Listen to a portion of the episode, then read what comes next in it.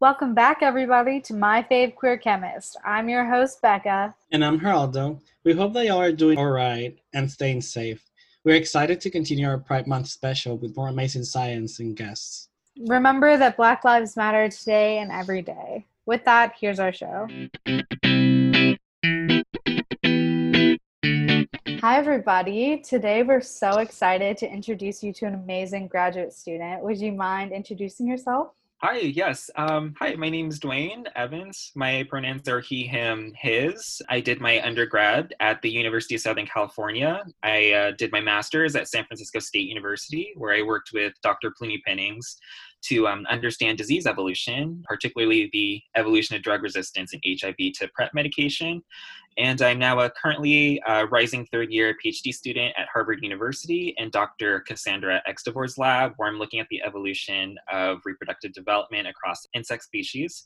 Um, as you probably noticed, I'm not a chemist, I'm a biologist, but I'm so happy to be here yeah, we're excited to have you. This yeah. has been really fun for our Pride Month special, getting to talk to people outside of chemistry and like mm-hmm. we're I think we're learning a lot too, which is fun. Yeah, we are. Yeah. This is so exciting. yeah. So jumping into your research, so you did research, like you mentioned, on PrEP and HIV during your master's program mm-hmm. at San Francisco State University. Can you tell us a little bit about your research there and how you became interested in studying this and maybe explain a little bit what prep is if our listeners don't know what that is Absolutely, yes, of course. So, PrEP or pre exposure prophylaxis refers to um, just any medication that's used before an individual is exposed to HIV to prevent them from acquiring the virus. So, I think nowadays Truvada is pretty popular. It's a mm-hmm. combination of two medications in one pill form uh, that you take every day to basically prevent yourself from acquiring HIV. So, um, my research interest was on a medication called rilpivirine that was intended to be used as a long acting form of PrEP. This is an injectable medication that's supposed to solve the issue of having to take a pill every day, like you would with Truvada. Um, so essentially, you just get a shot every four to eight weeks and you'd be good to go. However, there's the issue that resistance to rilpivirine might develop in HIV. So um, with Truvada, if you develop resistance, you can simply stop taking the pill. But with uh, injectable rilpivirine, you need to wait a number of weeks for the medication to clear your system. And so during this time, HIV could continue to develop resistance, and this could be an issue. Mm-hmm.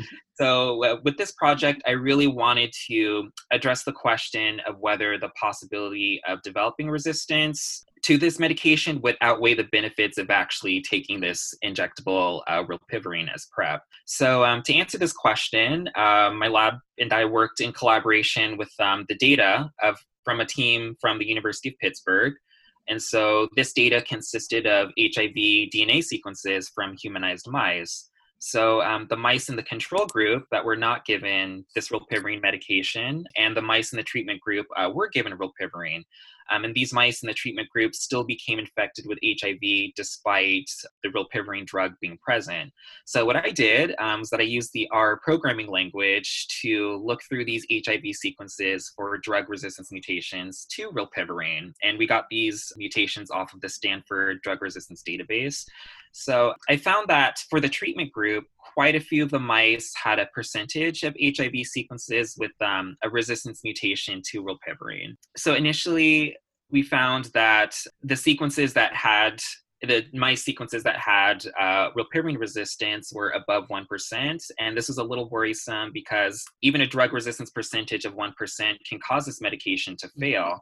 But when we looked at the control group, we actually found that the percentage of HIV sequences with um, rilpivirine resistant was um, actually very similar to the treatment group. So this is kind of an exciting finding because it gave us reason to believe that this resistance we're seeing um, in HIV is actually, well, may not actually be caused by the rilpivirine medication and could mm-hmm. actually be a lot lower than it appears.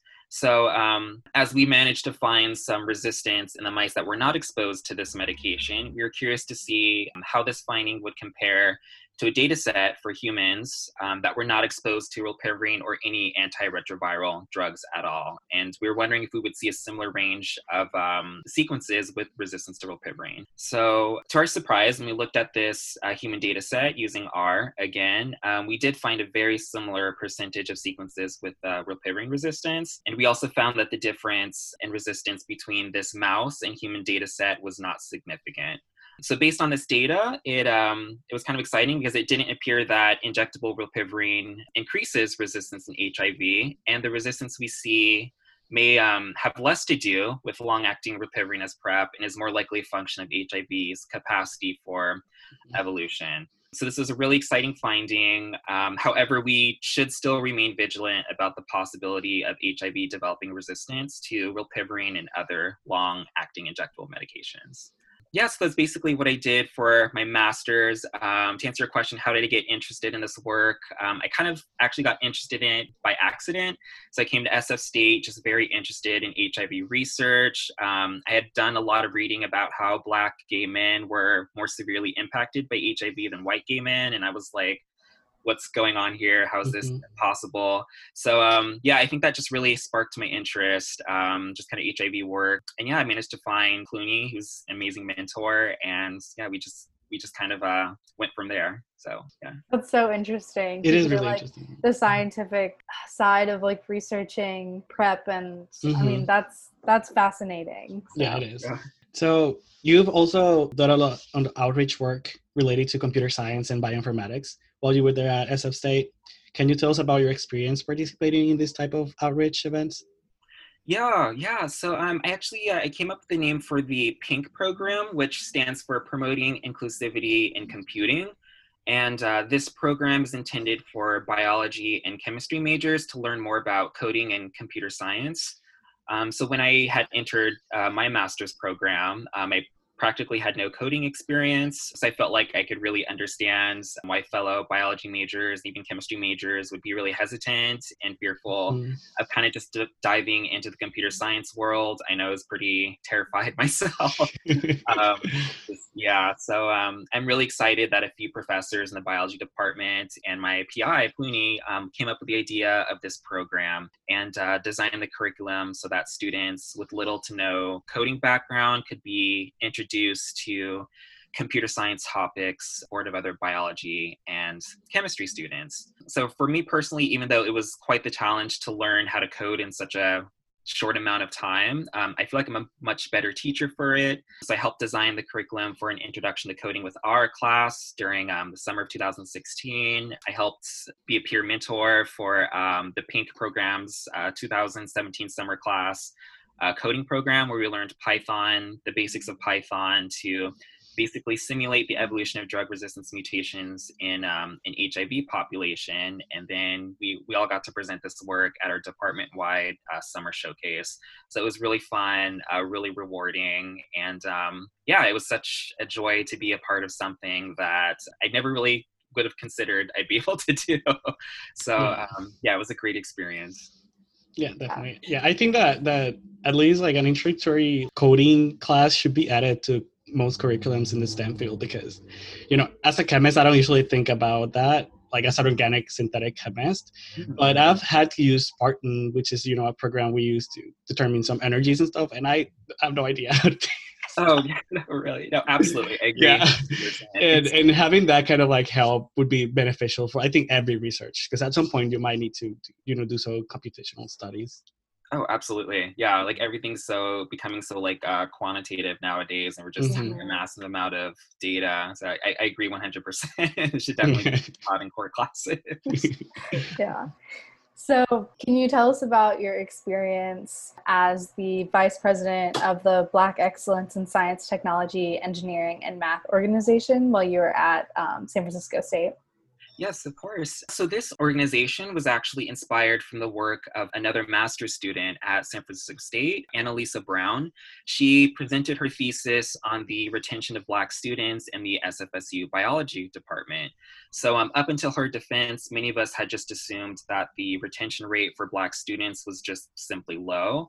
And um, based on the number of Black students we saw, that didn't seem too surprising for us. But um, however, the data she collected and presented during her thesis showed that the retention of Black students in the department was actually declining over the years since yeah. 2010. So we were all in shock and thought this was unacceptable. Um, so the few Black students in our department and myself decided to form this organization, BSTEM, uh, Black Excellence in Science, Technology, Engineering, and Math.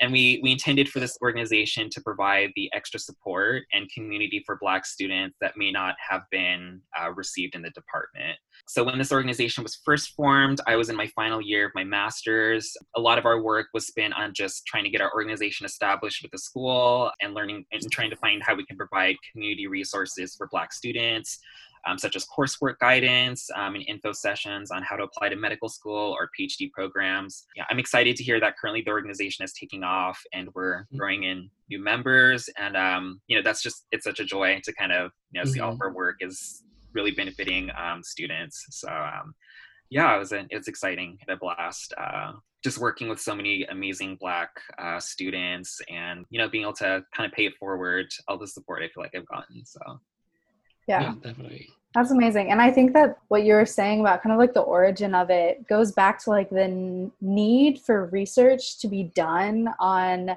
you know diversity equity and inclusion um, initiatives in all of these different departments. I feel like especially recently this like push that we're seeing on science twitter in regards to the black lives matter protests and really supporting students of color in organiz- in departments is really forcing labs and departments to really analyze like how well they're doing mm-hmm. at and most of them aren't doing a great job at all at least from what we've read and what we've seen but having research done and having numbers and statistics to show like scientists love numbers they mm-hmm. love data they yeah. love and they're i think that they're more willing i guess to kind of like take different issues seriously if there is numbers backing it and if there's data backing it which kind of sucks that they need that but i think that is just like why it's so important that data like that is collected for mm-hmm. different departments and different programs mm-hmm. mm-hmm. Absolutely. Yeah, I think it's just, it's been such a long time uh, coming, you know, with recent events. And also just, yeah, I agree 100%. No, it's great. We are kind of having a greater flux of data coming out to um, we support students that aren't as well represented yeah. in these departments. But um, yeah, I think it's a long time coming. Definitely. So you've also served as a as a membership chair of the Society for the Advancement of Chicanos, Hispanic, and Native Americans in Science, or SACNAS, as we most of us know it. Yeah. Um, while you were at San Francisco State, how was your experience uh, for for you? Yeah, so um, yeah, so at the time, our organization at SF State um, had multiple membership chairs, and so our main job was to just recruit more students into the organization, uh, speak to students who are more curious about it, who maybe had never heard of it before, mm-hmm. um, and just kind of provide as a liaison between these students and our and our organization, our chapter there. Um, so we had a lot of fun organizing events to provide support for marginalized students, um, especially those of Chicano and Native American backgrounds. So in addition to providing another source of communities for students, it was a great way to prepare students for their first presentations at the annual conference and really just begin to network with other chapters and establish connections. I always loved how we were uh, very close with the UCSF SACNAS chapter as uh, many SFSU alums um, had become graduate students there.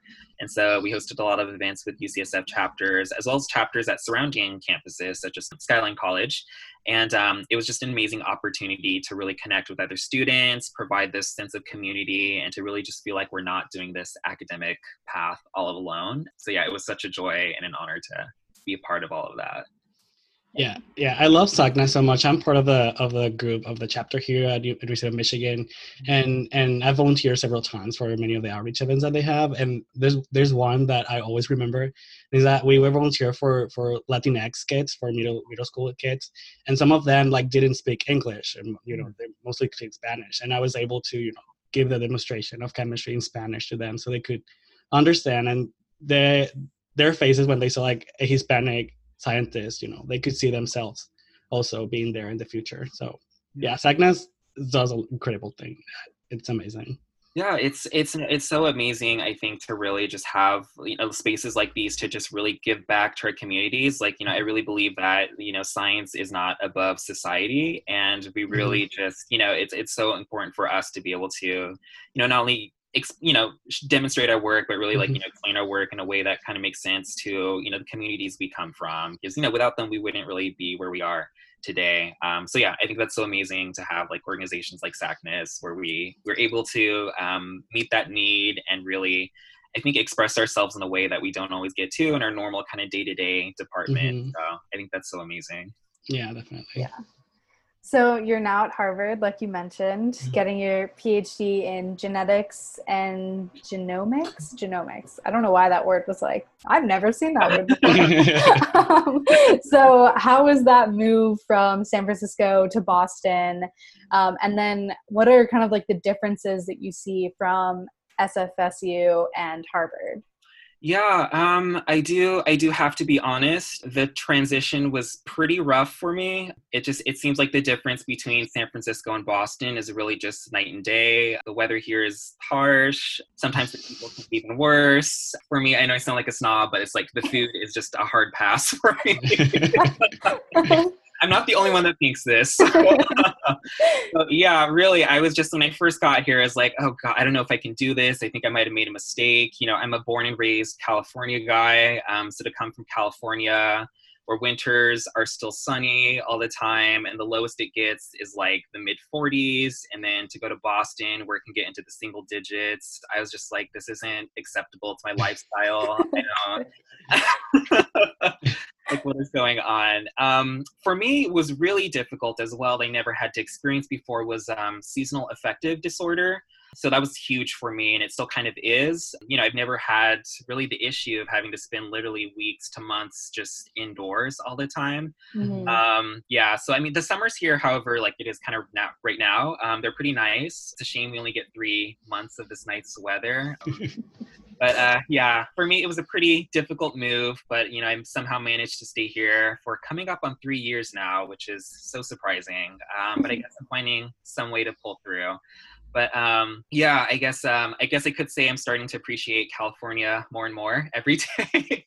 but yeah, it's, uh, um, to answer your question about differences, I honestly don't think SFSU and Harvard could really be any more different. I mean, one's more of a minority serving institution.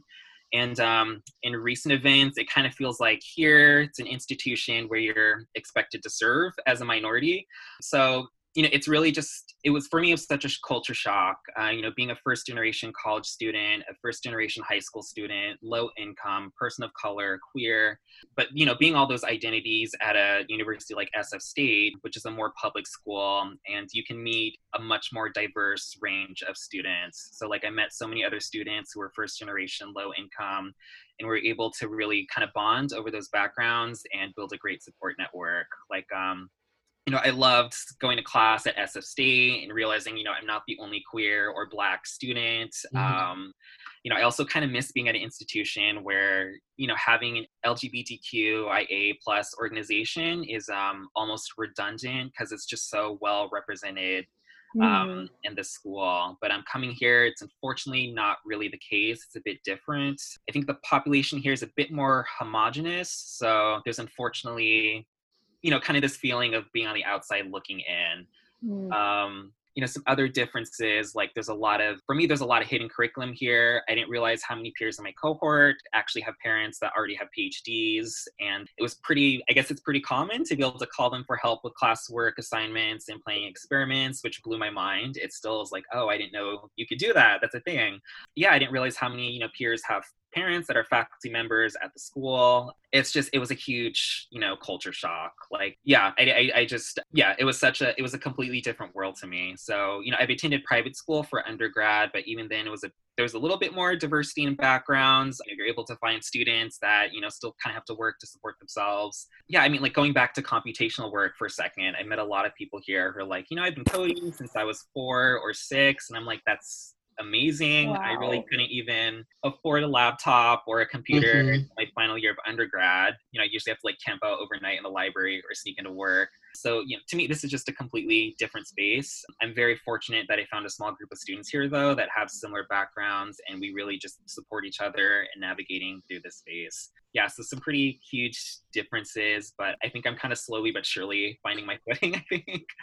Um, yeah it's amazing that you at least were able to find a community where you can you know feel like yourself and, and feel supported. Yes yes absolutely. That's an amazing community. So can you tell us about your experience as a black queer scientist in these different departments that you've been part of? I know you mentioned a little bit now but i don't know if you want to expand a little bit on that yeah, yeah. Um, of course, it's been um, it's been a little challenging for me. I have to admit. Um, so my experience at SF State, it was kind of challenging, but it felt like there was a bit more. It was a bit more supportive in terms of departments. So our biology department has about 55 faculty at SF State. Um, there's only one Black faculty member and one Black staff member, um, to my knowledge currently. But to me, that's amazing because that was more Black faculty and staff than I'd ever had in my life up to that mm-hmm. point. We also had many out LGBTQ faculty in the department. Our biology department chair is a queer woman. So I never had that in my life up to that point as well. So that was a huge it really made me feel like oh I could, I could do this kind of academic thing and it was such a support just to have those presences in the department mm-hmm so yeah, coming to you know my departments here at Harvard, it's been a bit more of a different experience. Fortunately, I've kind of had to deal with struggles that I didn't really have to deal with back at SF State.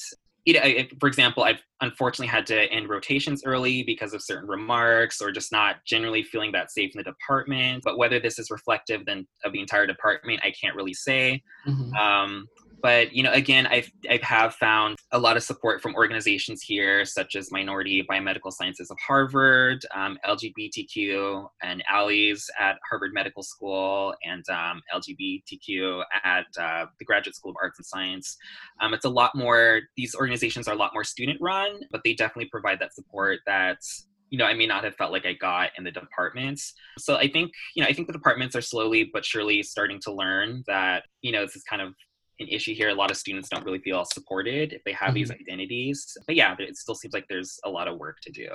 Yeah. Yeah. Yeah. I, I think that if departments get the idea that if we feel comfortable, we'll be better scientists, then they'll start doing something. Yes. Yeah. like we have, I don't know. It's it sucks that we have to give them something so they can give us something, mm-hmm. but yeah, you know that's sadly how it works nowadays. Yeah. So, how would you say your different identities intersect, and how do these intersections play into your role as a scientist and as a graduate student? Um, yeah, you know, I actually I sometimes get questions like, you know, do you identify more as black or more as queer? And mm, you know, really, like, exactly. it's like you know, it doesn't. You know, for a lot of us, it doesn't work that way. We can't mm-hmm. really split our identities into fractions. You know, it's one mm-hmm. thing to be black. It's one thing to be clear. It's an entirely different thing to be black and queer but you know i think having these identities um, i feel a lot more attuned to the needs and struggles of other students that also have these identities on their journey to becoming scientists um, so, you know, like having these identities, I feel allows us to approach our science from a different perspective. That allows us to recognize like details that details that others have missed. So, like for example, field I'm in right now with uh, Drosophila melanogaster, the fruit fly. There's um there's a shocking smaller body of limit literature on female flies in comparison to male flies. We're not really sure why that is, and it seems like it hasn't really been noticed that much in the field. But it's just you know examples like that where we're able to kind of look at details that others might have overlooked personally you know with these identities it's it's been frustrating sometimes of feeling like i'm not doing my best work because i feel the need to constantly edit myself to not upset mm. the wrong mm. people in my department and maybe like face repercussions for my career or mental health. So like for example i feel very comfortable in my lab. My pi is a queer black woman. She's amazing. mentorship right? She's so amazing. Yeah. Um it's just um it's just unfortunate. I wouldn't you know for the department as a whole i don't feel personally like i'd feel comfortable bringing a partner to a departmental event or mm. even really disclosing my orientation with colleagues when they start talking about their partners um, you know, and this becomes very laborious and um, it has such a high activation energy to even want to go to these departmental events, which I, you know, would still need to go to to make connections or potential collaboration yeah. or mm-hmm a project. Yeah it's just yeah it can be really frustrating at times to feel like you need to really bite your tongue whenever there's like a racial or homophobic um, microaggression. You know sometimes on the worst days it feels almost like you're going back in the closet a bit which is mm-hmm. not the best mm-hmm. feeling. So really despite all these struggles though i like to think i'm going to be a much better mentor for students by going through all of these. And um, you know these experiences i can still use to just really kind of pay forward to other students so. Yeah yeah. definitely a mentor and a role model for for a lot of people yeah that's yeah, yeah. that's what i like to think yeah definitely well yeah it's it's amazing that and i'm sure it took a while to get there but kind of the positive outlook that you have on it now i think that you know those who go through some of that like daily almost trauma in a way of like even just showing up to work i can't relate in in the way of that i'm like very white passing but just kind of like yeah having to show up to work and kind of still have like a little bit of that fear of you know am i going to feel comfortable today am i ever going to feel comfortable are people like me ever going to feel comfortable mm-hmm. i think that we've we've talked a lot about that on the show in regards to being queer and kind of depending on how like outwardly you present yeah. whatever that means but kind of like to the outside world like how you show up to lab could mm-hmm. could potentially affect like how much you're respected or how yeah like visible you feel how like seen you feel and things like that and and that can greatly affect your ability to do good science i think like going back to what Geraldo said is like the only way that we get anybody to care is if we say like we will be better scientists mm-hmm. if we can feel like we can show up to work 100% ourselves that we don't have to go back into the closet that we don't have to risk hearing or dealing with microaggressions every mm-hmm. day from our peers from those in power like our pis or professors or department heads and things like that so i i don't know i just I like commend you a lot for kind of being like brave enough to even exist in these spaces is like I think incredible. But definitely. Thank you so much. Thank you. I mean like yeah. you said i think we really deserve to be to bring our entire selves into you know our scientific work because like you said we're we do so much better. We have so much more to offer when we can exist as ourselves and not mm-hmm. express who we are which is a lot of energy. I know you guys talked a lot on the show about like, you know, really the impact that has on our work when we are really kind of suppressing ourselves. Um, mm-hmm. You know, if you have multiple identities, it kind of becomes mm. worse. So yeah, um, yeah, I agree 100%. It's, uh, so kind of going along with that, um, if you don't mind, I'm, I'm sure that you're asked this a lot, so I apologize if this is like a burdened question, no, but no. how do you think that graduate departments can better support queer and trans people of color?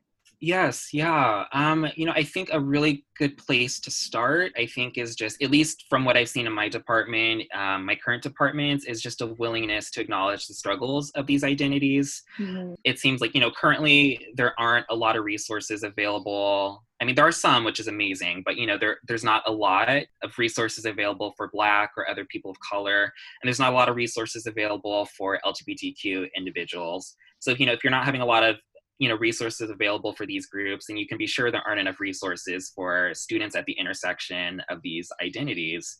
Also uh, when you you know when you have multiple identities you can also you know imagine that if there are resources that are available only to like for example lgbtq students these resources may not actually be sufficient to impact black lgbtq students or other you know students mm-hmm. of color. Um, and so that really has to be taken into consideration. You know, kind of going deeper, I think to really support, you know, queer trans people of color, we're going to have to start having some uncomfortable conversations about support for these students that would extend beyond just scientific development. So mm-hmm. many of us can't just check our identities at the door when we enter the lab space. You know, we're still very much impacted by economic insecurity, police brutality, disparate access to healthcare. I think a lot of us get better at hiding these things, but um, they're still there. it's very difficult work, but I think we'll be surprised at how, you know, when we're centering the most vulnerable populations of students in the future, we're by supporting these students, we ultimately lead to supporting other marginalized groups. So Mm. um, yeah, I think uh, yeah, I think that'd be a good place to start. Thank, you you so that. much. Yeah, Yeah. thank you for sharing that with us. of course, of course. Thank you. So, who is your biggest role model in STEM field and why? And you can have more than one if you have more than one. Oh, good. Awesome.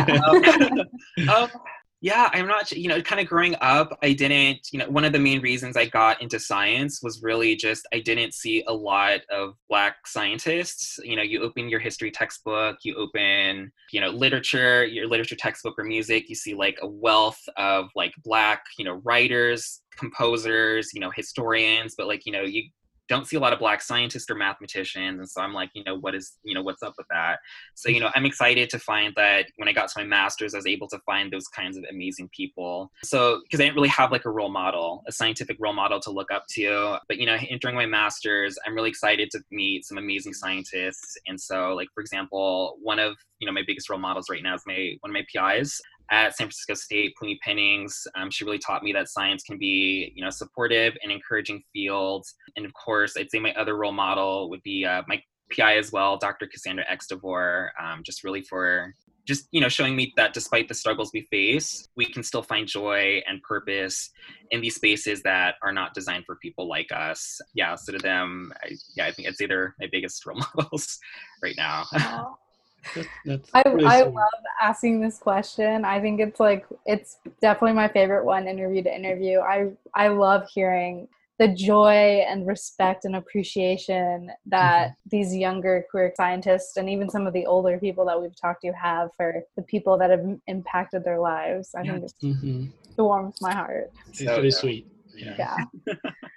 so last question, if people want to connect with you, how can they do that via social media or otherwise? Yeah, yeah. So um, right now, I'm most currently active on Twitter um, at RunDME, or you can search just for Dwayne Evans. I have an Instagram and a Facebook, but they're currently collecting dust. I'm slowly trying to change that. and, but um, yeah, right now I'm mostly active on Twitter. Awesome. Yeah, yeah. I don't know how people can. I, I can't have like active on multiple social media. like there was a time when I was super active in Snapchat, but that was like a long time ago. And then I was super active on Instagram, and now I've been active on Twitter. But I cannot keep up with all at the same Yeah. time. hard, right? It's just like I don't know, like for I don't know if you guys feel this way as well. Like for Instagram, like okay, I gotta find the perfect photo or whatnot, and then Mhm. Facebook, you're like, why would you put this on Twitter? Do I really need to put this on Facebook again? yeah. yeah, it's so hard to keep up with multiple forms. I think. Mhm.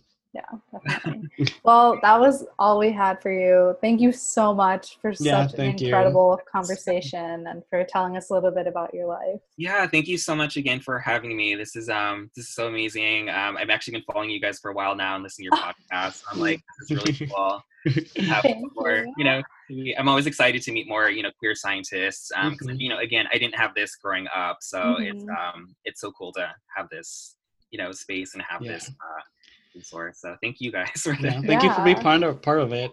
Yeah, and hopefully we'll get to meet you in person at some point. I would love that. I would love that. Yes, I Yeah. hope we can meet. Yeah. All right. Well, thank you so much again. Thank you. Thank you. Enjoy the rest of your guys' day. Yeah, You you too. too. Bye. Bye. Let us honor Pride Month by showing up for our trans siblings and the Black community who both need our support right now. As always, remember to fill out the nomination form on our Twitter if you're interested in being interviewed for the show. You can follow us at MFQCPod. Take care, everybody, and stay safe. We'll see you next week. Bye. Adios.